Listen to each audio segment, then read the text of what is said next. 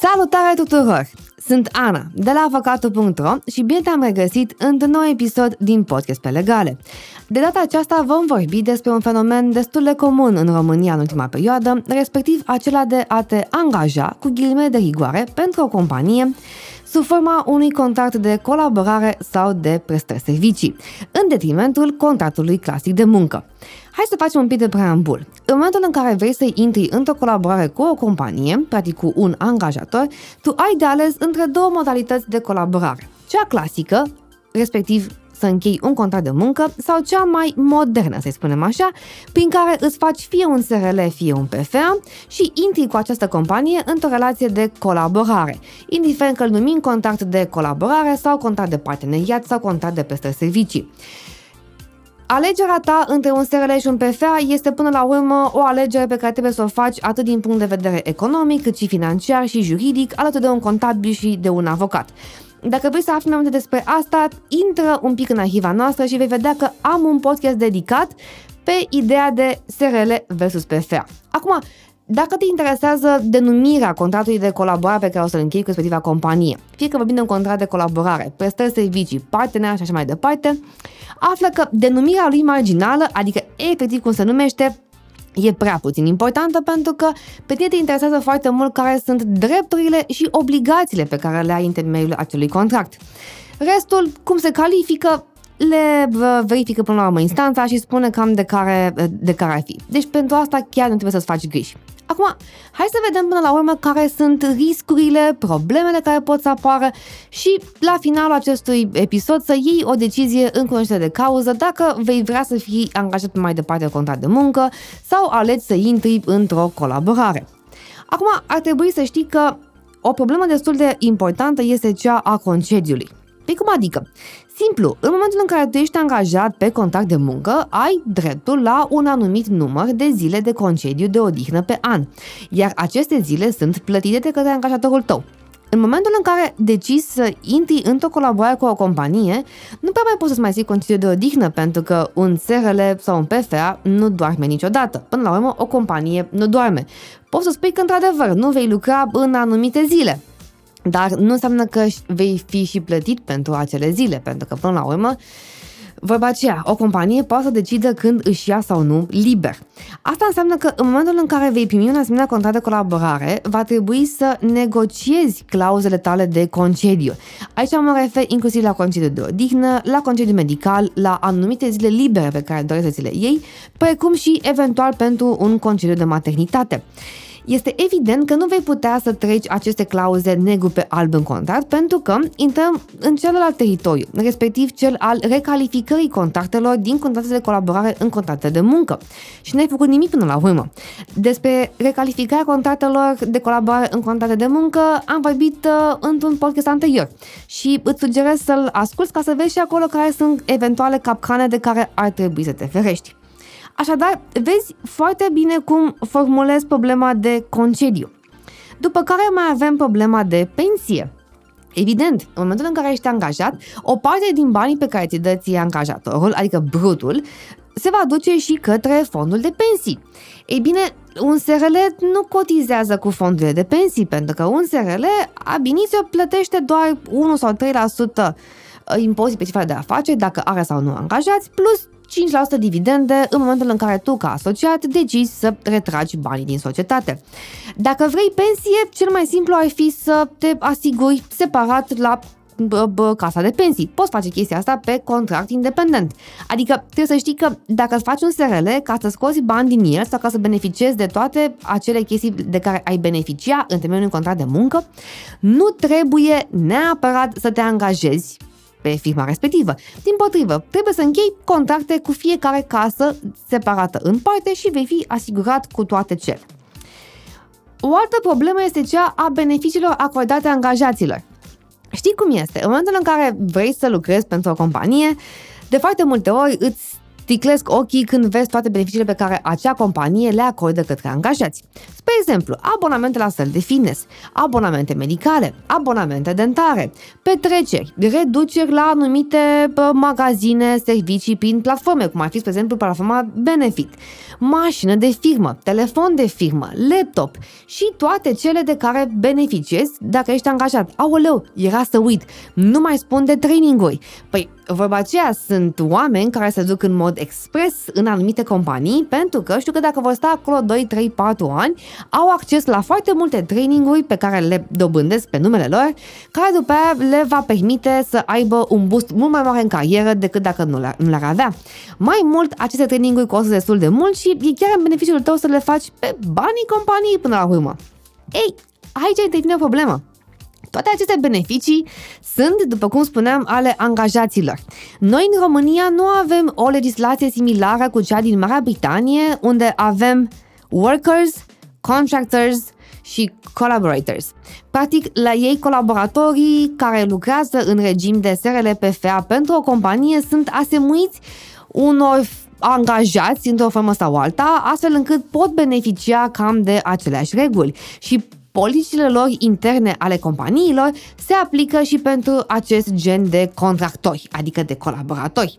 În România, colaboratorul pe un SRL sau un PFA este exact cum spuneam, un colaborator pe un SRL sau un PFA, adică o terță parte externă care efectiv nu are nicio treabă cu angajatul companiei respective.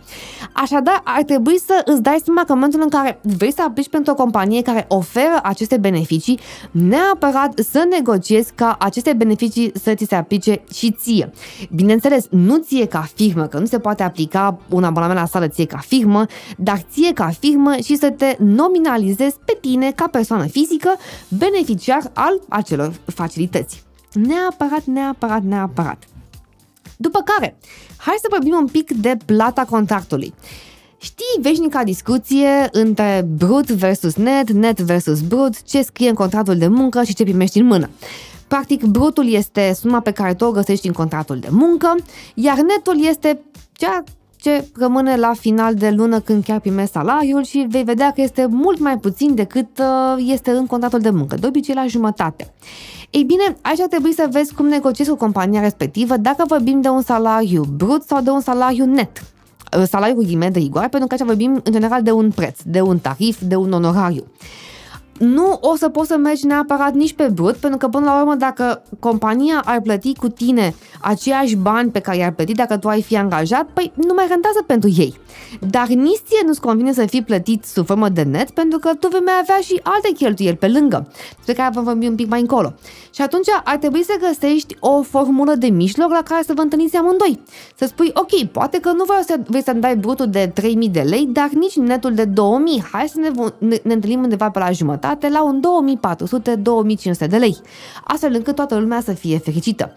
Deci neapărat să fii foarte, foarte atent la asta pentru că tu din banii pe care îi vei primi va trebui să plătești 1 sau 3% pe cifra de afaceri în funcție de cum ai sau nu angajat pe firma respectivă, după care 5% pe dividende, după care dacă vrei să te asiguri în sistemul de sănătate la concedii medicale și la pensii, nu uita să pui pe catastif și contribuțiile respective. O să vezi că încet încet se adună destul de multe. Și ajungem la unde spuneam un pic mai devreme. Cheltuielile pe care le ai. Ei bine, când îți faci un SRL sau un PFA, este simplu. Ai și alte cheltuieli pe care nu le avea ca angajat. Ca angajat e simplu, banii pe care îi primești în mână sunt banii de care te poți folosi cum te tai pe tine cap. Că plătești o rată la mașină, că plătești o rată de credit, că îți niște haine, mâncare, te plimbi vacanțe, ții un telefon și mai departe, sunt banii tăi și practic faci ceea ce vrei tu cu ei. În momentul în care ai un SRL sau un PFA, trebuie să știi că pe lângă cheltuielile respective mai trebuie să mai iei cheltuielile cu o contabilitate, că cineva trebuie să țină contabilitatea. Internetul, telefonul mobil, laptopul, alte resurse, curentul și așa mai departe.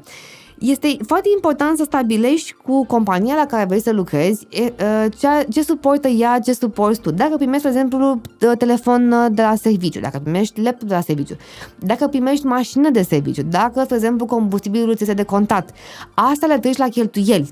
Adică ar trebui să știi că în contractul tău de colaborare poți să prevezi o clauză prin care să spui că tu pe lună, pe lângă prețul pe care îl vei primi în mod constant, ai dreptul să refacturezi o sumă egală cu, nu știu, 7% care să-ți acopere cheltuielile curente pe care le ai de genul acesta. Cuierat, contabilitate, telefoane mobile și așa mai departe. Neapărat să fii foarte atent că nu-ți convine ca la final de lună să ieși totuși în pagubă pe chestia asta. După care vorbim de clauzele de neconcurență. Aici o să, o să vezi că, din punct de vedere al contractelor de colaborare, lucrurile stau mult mai dur, pentru că poți să restrângi mult mai mult activitățile și cineva chiar să zică, salut, uite, tu nu mai poți mai prestezi uh, în paralel, cât timp tu colaborezi cu mine, asta pentru uh, respectivii clienți, respectivii concurenți, respectivii parteneri, respectivii potențial clienți și așa mai departe.